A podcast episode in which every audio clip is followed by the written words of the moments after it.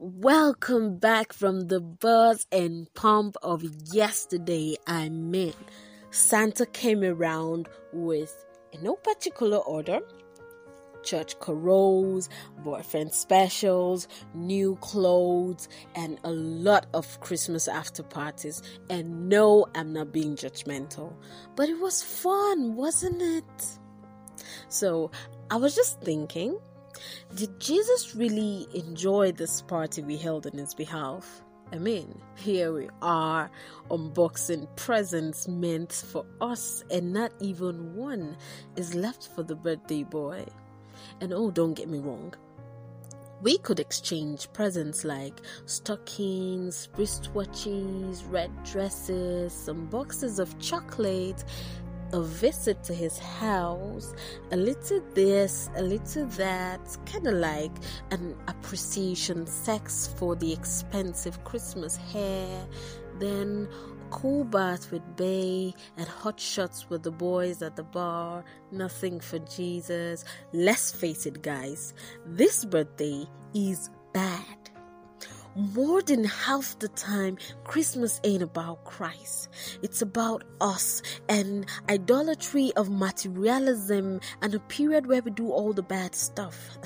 Forget that forwarded message of replacing X with C H R I S T, only to realize that X stands for Christ in Greek. But believe me, folks, this X stands for X rated in English.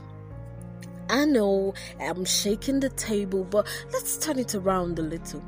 Be Christ and let's be us, doing the same things that made you abandon your glory in heaven, your immortality, angels waiting on you, a cool view of the universe with streets of gold right on the day we celebrate your birth.